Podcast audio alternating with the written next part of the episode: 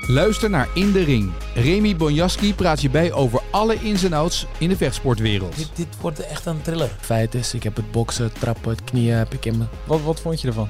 Ja, ik vond hem een beetje lauw. Beluister hem in je favoriete podcast-app.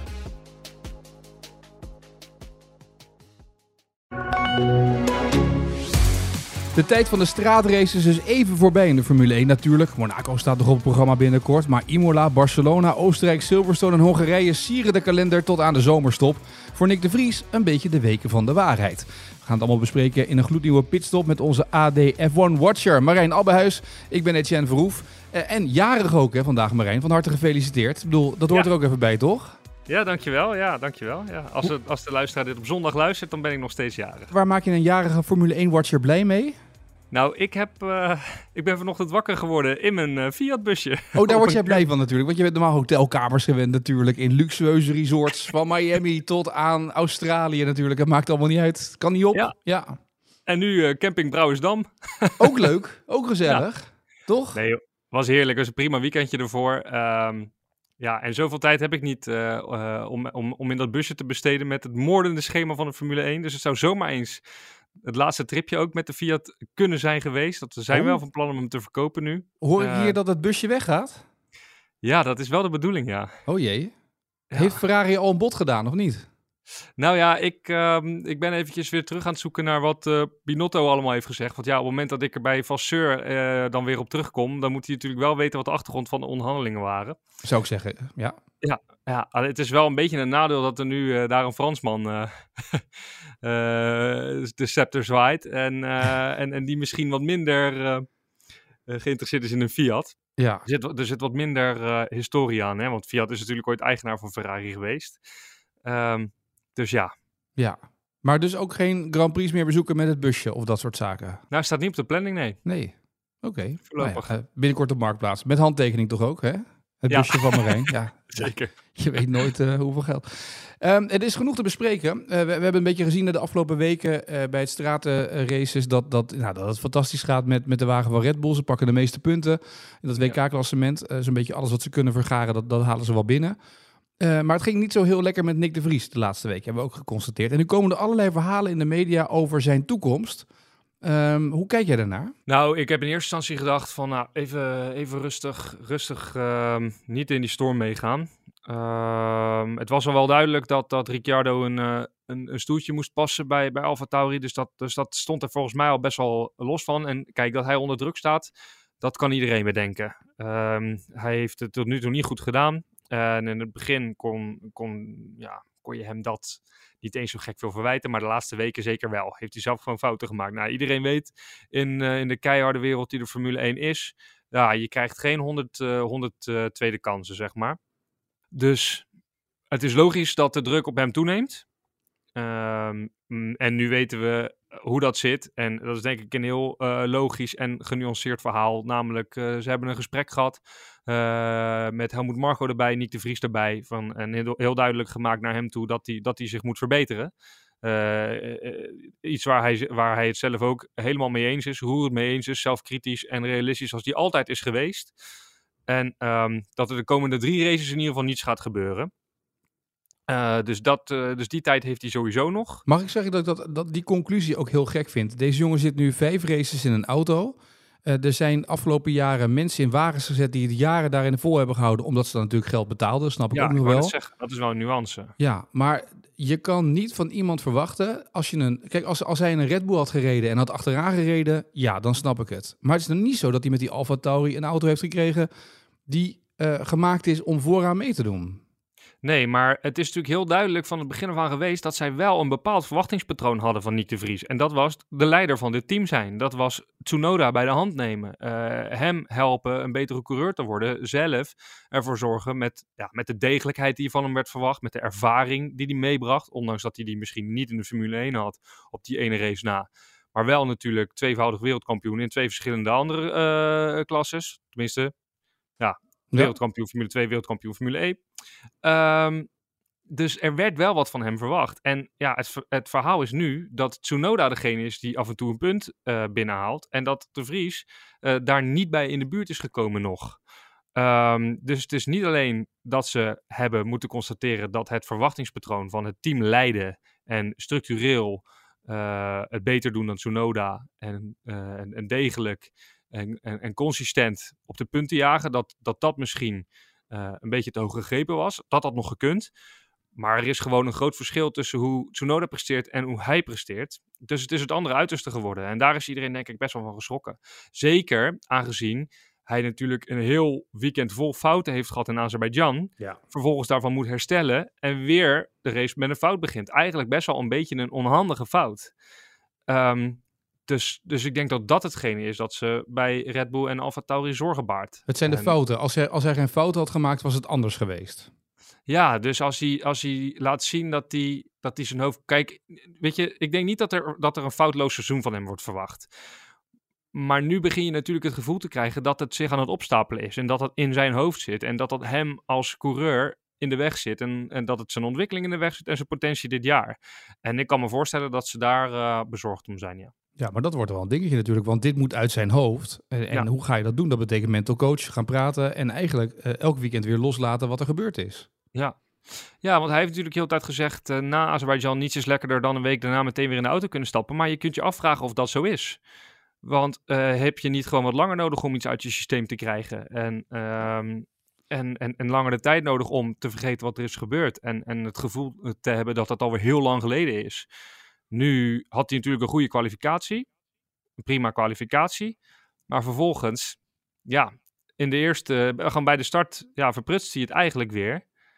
Eh, en dat is, ja, dat is zonde. En dat, ja. dan, dat geeft het gevoel dat het zich aan het opstapelen is. Ja, en dus eh, eh, is dat de reden waarop ze denken, want een fout maken mag in de Formule 1, dat is logisch, dat heeft Verstappen ook gedaan. Het gaat erom dat je de fout niet twee of drie keer maakt, zoals Azerbeidzjan. En dat is natuurlijk, weet je, waar, waar het fout gaat, toch? Ja, zeker weten. Ja. Eh, maar dan dat verhaal van Ricciardo, want die zit natuurlijk in dat Red Bull team. Dus het is logisch ook dat hij een stoeltje past, toch? Eventueel voor, voor testdingen met Alfa Tauri. Ja. Maar moet hij Nou ja. over drie races Ja. erin? Nou ja, de, het, het verhaal is dat hij dat dus niet wordt. Eh, dat ze eh, vanuit zijn talentpool eventueel ehm eh, Nick de Vries vervangen.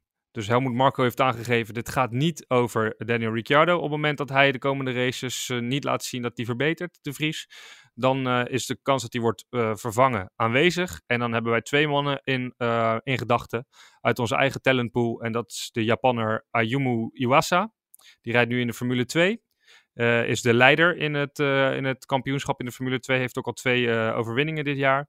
En de Nieuw-Zeelander Liam Lawson. Die rijdt in de eh Superformula. En die heeft daar ook al een race gewonnen. Die staat daar derde in de, in de tussenstand. Ehm, en die eh, is ook eh reservecoureur voor, eh, voor Red Bull en, ehm en Alfa Tauri momenteel al. Dus de conclusie is, de komende drie races, dan kijk ik op de kalender, dat is Italië, dat is Imola, dat is Monaco en Spanje. Is dat heel reëel in drie races? Wat is dan beter ook? Dat is ook een beetje de vraag natuurlijk. Hè? Dat is ook een rekbaar begrip. Ja, dat is een rekbaar begrip. Het zou gewoon heel, heel prettig zijn voor de Vries als hij in ieder geval geen fouten maakt. En als hij in ieder geval één keer voor Tsunoda finisht. Ja, Laat hem gewoon één keer voor Tsunoda finishen. Het liefst al meteen in Imola. Denk je dat Verstappen hier ook nog wat mee gaat doen? Want de Vries en Verstappen hebben elkaar natuurlijk ook wel een beetje geholpen aan de voorkant. Of zegt Verstappen nu gewoon, ja, je hebt nu de kans gekregen, die, dat moet je zelf oplossen. Nou, wat, wat kan Verstappen hier nou? Ja, Helpen, je, mentaal misschien wel. Ja, dat, ze zullen misschien een keer met elkaar gaan lunchen. Dat, eh, dat, dat kan ik me goed voorstellen zo in deze break. En, eh, en even babbelen met elkaar. Dat, dat kan ik me goed voorstellen. Daar zijn ze bevriend genoeg mee. En, eh, en de Vries, die weet Verstappen ook wel te vinden als die... Zeker als het gaat om hoe hij een bepaald rondje moet, eh, moet aanpakken. eh, om, om, om advies te vragen. Dus dat is het probleem. Dat zou ook wel kunnen. Maar ja, verder... Op het moment dat, dat straks dat weekend weer begint, dan is Verstappen met één ding bezig en dat is met Max Verstappen. En de rest interesseert hem dan echt helemaal niks. Nee. Die drie races bij het Formule 1 café bij Ziggo Sport zeiden ze, nee, hij blijft nog zitten de Vries. In ieder geval tot en met Zandvoort, zeiden ze. Want ja, twee Nederlanders in de Formule 1, dat is natuurlijk wel eventjes, eh, eh, dat, is, dat is mooi zeg maar voor, voor de Formule 1 en voor die teams. Ja, voor ons is dat mooi, denk ik. Voor ons Ja. als Nederlanders. Ja, dat is waar. ja.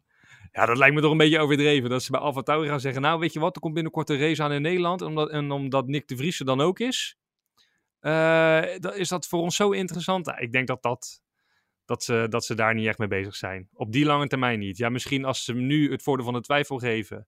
Hè, en dan heb je daarna eh, Canada eh, Oostenrijk, eh, Engeland, Hongarije, België. Dat als ze dan in, in, in, in dat gedeelte, zeg maar, in die Europese, Europese races, dan toch weer gaan twijfelen. Dat ze dan misschien denken van, nou laten we Nederland nog even afwachten. Maar als ze na deze drie races zoiets hebben van, nou het is gewoon niet goed genoeg, dan gaan ze hem natuurlijk gewoon vervangen. Toch is het wel lang geleden dat er een coureur vervangen is in een team, hè? Ondanks dat het dan minder gaat als tweede coureur of eerste coureur. Ja, dat zie je niet zo vaak. Je hebt het een paar keer natuurlijk gezien bij teamgenoten van, uh, van Verstappen. Het gebeurt zelden, maar als het gebeurt, dan gebeurt het bij Red Bull. Ja, ja. Uh, dat is ook wel een team waar ze dan ingrijpen toch en denken, ja, het moet, het moet beter. Ja, ja. Ja, nou, de, blijkbaar is dat, uh, is dat kenmerkend voor de absolute top. Dat je ja, niet, niet te geduldig moet zijn en moet doorselecteren op tijd.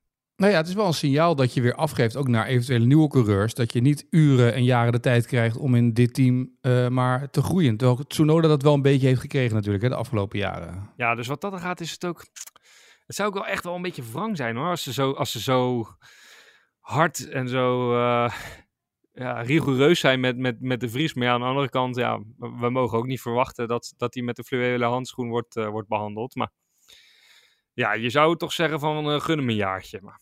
Ja, het is wel een beetje. Het is natuurlijk ook geen opvanghuis voor uh, uitgerangeerde coureurs, toch? Uh, Formule 1. Ik bedoel, als je goed genoeg bent, dan mag je door en anders niet, toch? Nee, daarom, daarom. Alleen ja, weet je wat jij terecht zegt, Tsunoda.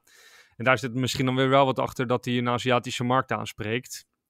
Maar ja, die heeft natuurlijk gewoon echt twee seizoenen lang de tijd gekregen om fout op fout te maken. En uh, zich af en toe ook een klein beetje te misdragen, zeg maar. En die heeft natuurlijk ook heel vaak moeten beloven uh, dat het beter zou worden en dat hij rustiger zou worden, et cetera. En ja, daar is ook maar de vraag van of hem dat nou echt is gelukt, behalve dat hij het nu best wel goed doet. Daarvan zou je dan eigenlijk bij wijze van spreken ook wel weer kunnen zeggen van, nou ja, zie je wel, op het moment dat je iemand de tijd geeft, dan kan het ook wat opleveren. Ja, dus het Met voetbal, dat verschil. Ja, en voetbal zeggen dat toch ook? Geef, Ja. geef trainers de tijd. Het heeft meer kans om van slagen om iemand de tijd te geven dan iemand weer erin te zetten die net in de Formule 1 komt kijken. Ja, met dat verschil dat Yuki Tsunoda een jonge coureur is. En Ja. duidelijk nog moest leren. En, eh, en, en dat, dat de Vries daarom in, om hele andere redenen zit. Juist om stabiliteit en ervaring te brengen.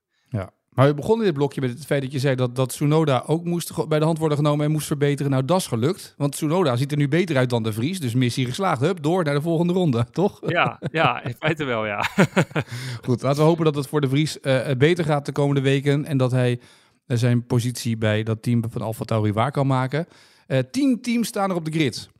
Ja. Eh, de deadline gaat komen, de 15e mei, dat teams zich kunnen inschrijven voor een nieuw jaar, of of voor 2025, om toe te treden tot de Formule 1. Er Ja. kunnen nog twee teams bij. Ehm, verwacht jij nieuwe teams? Ik denk het eigenlijk wel. Het zou best wel goed passen bij ehm, ja, wat je de laatste jaren natuurlijk bij de Formule 1 hebt, hebt gezien. Meer spektakel, meer, meer zielen, meer, meer plekken, meer, ja, misschien dus ook wel meer stoeltjes. Meer races, meer stoeltjes, meer, meer chaos op de baan. Ehm, dus ik, ja, het zou me niks verbazen, ja. Ja, Andretti wordt al genoemd, hè? Team Andretti dat al tijd lang rondom de Formule 1 zweeft en graag mee zou willen doen. Dat zou dan team nummer 11 kunnen zijn. Mogelijk nog meer teams. Ja, nou, dat zou natuurlijk een team zijn dat onwijs, voor onwijs veel aantrekkingskracht zorgt, wereldwijd.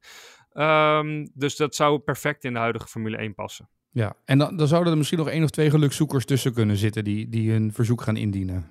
Ja. Ja, ik ben benieuwd. Eh, ik vraag me af of we er echt blij mee moeten zijn als er dadelijk 12 teams op de grid staan. Aan de andere kant zien we natuurlijk altijd al die supportklasses. En er rijden, eh, bij, bij de Porsche Cup rijden gewoon 40 auto's mee. Dus eh Kan makkelijk. kan makkelijk. Ik vraag me wel of de circuits er een beetje blij mee zijn. Want sommige circuits hebben natuurlijk een, paddock waar dan niet al die auto's kunnen staan zometeen. Dat je ineens denkt, oh, 24 wagens. Nee, nee, dat past zeker niet overal. Ik denk dat het niet in Zandvoort past. Nee, die hebben wel een probleem, denk ik dan. Die moeten dat gaan verlengen. Dan krijgen we het rechte stuk gaat richting de Zandhagedis. En dan... eh er wordt wel een, een probleem natuurlijk. Op dat, op, zeker op Zandvoort denk ik ook wel. Wordt wel ingewikkeld. Ja. ja, en ik zit even te denken. Ja, er zullen wel meer plekken zijn waar dat echt ingewikkeld wordt. Ook heel veel plekken waar het totaal geen, eh, geen issue is hoor. Nee, Saudi-Arabië leggen ze een heel nieuw circuit neer voor als het moet voor 2025. Waar nog meer eh, ruimte is. Dat is geen probleem. nee, precies, precies. In Bahrein kan het ook makkelijk. ja, Daar hebben ze, hebben ze ruimte voor, eh, voor 48 eh, garages. ja. Ja, dus nee, dat is het wel. Weet je, je vreest wel van oké, dat gaat misschien wel ten koste van wat we allemaal mooi vinden. Namelijk eh, plekken als Zandvoort en eh, andere krappe eh, klassieke circuits die ja, op, een, op een postzegel gebouwd zijn. ja. Maar ja, veranderen gaat er sowieso genoeg. We, we merken het elke Grand Prix zo'n beetje. Eh Arjan's column was enerzijds heel treffend voor, voor een oude romanticus. Maar eh, anderzijds, eh, ja, eh, daar haalt iedereen zijn schouders voor op. Om eventjes duidelijk te zijn, hij heeft een column geschreven over, over de poespas voor de race. Miami, hè, dat Will.i.am daar stond te dirigeren. En JJ, hoe heet die? LL Cool J. ja, ja, Ja. ja. Oh, LL Cool J, ja. Ja, dus JJ die Cool J al- mag ook hoor, prima. Weet je, Ja. dat is typisch jouw muziek hoor ik al, ja? Ja, dus die stond al die gasten aan te kondigen en dat niemand er echt zin in had. Maar ja, er waren natuurlijk allemaal een beetje eh, zure reacties op gekomen. Maar bij de FOM hadden ze zoiets van, joh, jullie lullen maar een eind weg. We gaan dit zeker een paar keer per jaar doen. Dit hoort, eh, hoort er wat ons betreft bij. En jullie moeten allemaal een beetje modern gaan doen met elkaar. Dus ja, eh, of de verstokte eh, Formule 1 liefhebber het nou wil of niet, er verandert al heel veel en er blijft nog heel veel veranderen. En ja, meer, eh, meer auto's op de grid zou mij dan dus ook niet verbazen. En dat dat dan ten koste gaat van plekken die wij allemaal super romantisch vinden, dat zou mij ook niets verbazen. Nee, ik zag ook een eh, verhaal voorbij komen over de Formule 1, zeg maar, nieuwe stijl. Nu betalen eh, Grand Prix minimaal 40 miljoen ongeveer om toe te mogen treden tot het circuit, tot, hè, tot, tot, tot, tot het Ja, circus tot van de Formule 1, kalender. om, om dan om iets te mogen organiseren. Ehm, nou, we hebben natuurlijk al in Vietnam dat de Formule 1 daar een, een circuit heeft gebouwd, waar ze zelf over hebben meegedacht en nagedacht. In Vegas hebben ze voor het eerst ook de paddocks zelf gebouwd, eh, zodat, ze, zodat ze daar nog meer geld mee kunnen verdienen. Ja. Ja. als dat de toekomst gaat worden voor de Formule 1, dan heb je zometeen dus als organisatie daar ook al minder aan te verdienen. En dan kunnen ze zelf gewoon de races gaan organiseren, want iedereen wil dat zometeen. Ja, dan krijg je ook een heel ander verdienmodel.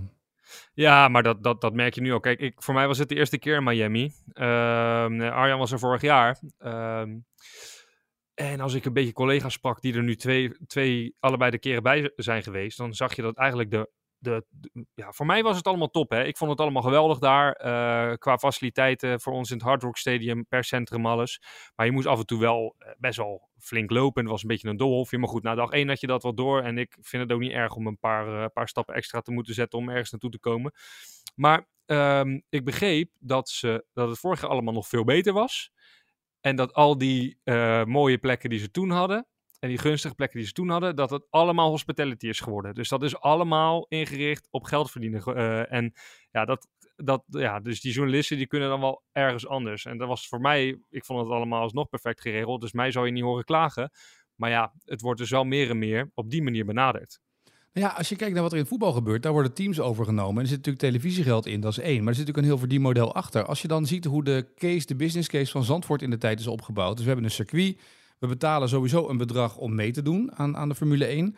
Maar zij verdienen daar geld aan. Ik bedoel, dat is Ja. duidelijk. Zandvoort levert volgens mij voor de economie in Nederland eh, 80 miljoen of zo op eh, per, per race. En dat is even eh, fictief, hoor. dat houden we er niet aan vast. Zeg maar. Er wordt Ja. flink aan verdiend. Je zou ook kunnen zeggen als Formule 1, als we toch al die televisierechten binnenhalen en we gaan onze eigen hospitality inrichten, waar de meeste kaarten die duurste zijn eigenlijk. We gaan eigenlijk die circuits overnemen, zorgen dat die goed zijn en we gaan het zelf allemaal inrichten. Ja, dan ga je natuurlijk een veelvoud verdienen, plus dat je dan vastgoed hebt. Ja, ja precies. Dus nee, ja, het is, het is gewoon een gigantische business. Ja. En die business wordt alleen maar groter als we dat op die manier gaan inrichten zometeen. Precies. En dat, dat is waar alles nu op dit moment op gestoeld is. Ja, en als je dan de kaartverkoper bij gaat krijgen, ja, dan wordt eh, de Formule 1 eh, nog veel rijker. Hè? Liberty Media met al die rechten en de, en de VIA en dat soort partijen allemaal. Iedereen Ja. verdient er dan aan, toch? Ja, nou zeker weten. Ja, interessant wat daar, eh, wat daar allemaal gaat gebeuren. Op naar Italië. Ehm, wat verwacht je van, van Italië? Ja, kl- eh, klassieke races natuurlijk. Eh, vorig jaar ging ik daarheen met het idee van, nou, Ferrari gaat voor thuispubliek eens even laten zien dat ze weer helemaal terug zijn waar iedereen hoopt dat ze staan in Italië. Niet gelukt. Dus nee, ik verwacht, ik verwacht weer, ja, goed. Zullen we Red Bull gewoon buiten beschouwing laten? Ja? De- we beginnen de het verwachtingspatroon daarachter. Ja, want ik vind ook, het vind ook lastig nu. Ik bedoel, ik denk dat Aston Martin, dat Alonso daar weer gaat rijden. Dat zou me niet verbazen. Goed gaat rijden bedoel je? Ja, daar goed gaat rijden. Ja, ja, ja. Want eh, dat zou mij ook niet daarachter verbazen, nee. vraag ik me ook nu, nu weer af, weet je, na dit weekend in Miami weer, waar dan Mercedes reed en wat Leclerc, je weet niet meer wie daarachter. Dat, dat, dat is, elke week kan het anders zijn. Het is dagkoers. Ja, je krijgt daar uh, in, in dat, dat gedeelte van, van, van de grid krijg je wel een gigantische update circus. Uh, daar zijn ze nu allemaal met, uh, met, met updates aan het komen. dat is, dus ik ben heel benieuwd naar wat dat, wat dat oplevert. Daar is Alonso zelf ook heel benieuwd naar, heeft hij meerdere keren gezegd. Hij zegt, ja, weet je, wij hebben het echt, echt geweldig gedaan op dit moment. En, en ik geniet er een volle bak van. Maar het is wel beter dan ik van tevoren had verwacht. En ja, ik zou heel graag uh, zien dat we in de, in de rest van het seizoen Mercedes en Ferrari voor kunnen blijven. En dit plekje uh, in de constructeurstitel uh, kunnen, kunnen verdedigen. Alleen, het zou wel kunnen zijn met, met, met Ferrari en, en Mercedes en hun ervaring en hun, hun grote goede teams. Dat we ze qua ontwikkeling niet bij kunnen houden. Dus hij houdt die slag wel om de arm. En dat zou je dan vanaf nu moeten kunnen gaan zien waren het niet dat uh, Aston Martin vorig jaar zeven is geworden in de constructeurskampioenschap. Uh, dus die hebben gewoon veel en veel en veel meer ontwikkelingstijd. Uh, want tussen 1, 2 en 3 zit er elke keer een klein sprongetje. Nou, tussen 1 en 2 nu wat groter vanwege die extra staf voor Red Bull. Maar dat bouwt zich op en dat bouwt zich op. En Aston Martin is natuurlijk ook nog achter Alpine gefinished. Is natuurlijk ook nog achter McLaren gefinished, geloof ik.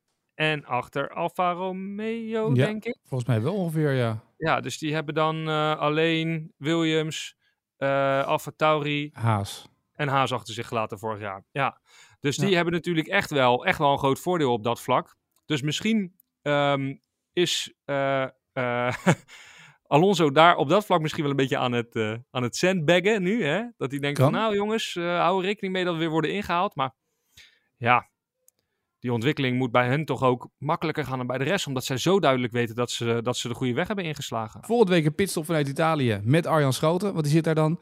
En dan gaan we eens kijken wat het gaat opleveren op een klassiek circuit. Toch? Ik denk dat het een voordeel is voor de Vries dat hij op een klassiek circuit kan racen nu. Ja, het, overigens geef even Arjan wel dat briefje mee van jouw auto. Dat de koopbordje. Kan hij daar vast een beetje rondrijden? Misschien dat het wat oplevert. Ja, je weet het nooit, toch? Ja, ja is goed. Ga ik doen. Ik, ik zal hem eventjes op Vasseur afsturen. Precies. Bonjour, monsieur Vasseur. Ici. Le, le, Fiat de mon collègue uh, Marijn Abbeneus. ja. Je weet het nooit. Aanvanderen. Precies. Nou, heel goed. Eh, tot de volgende, Marijn. Oké.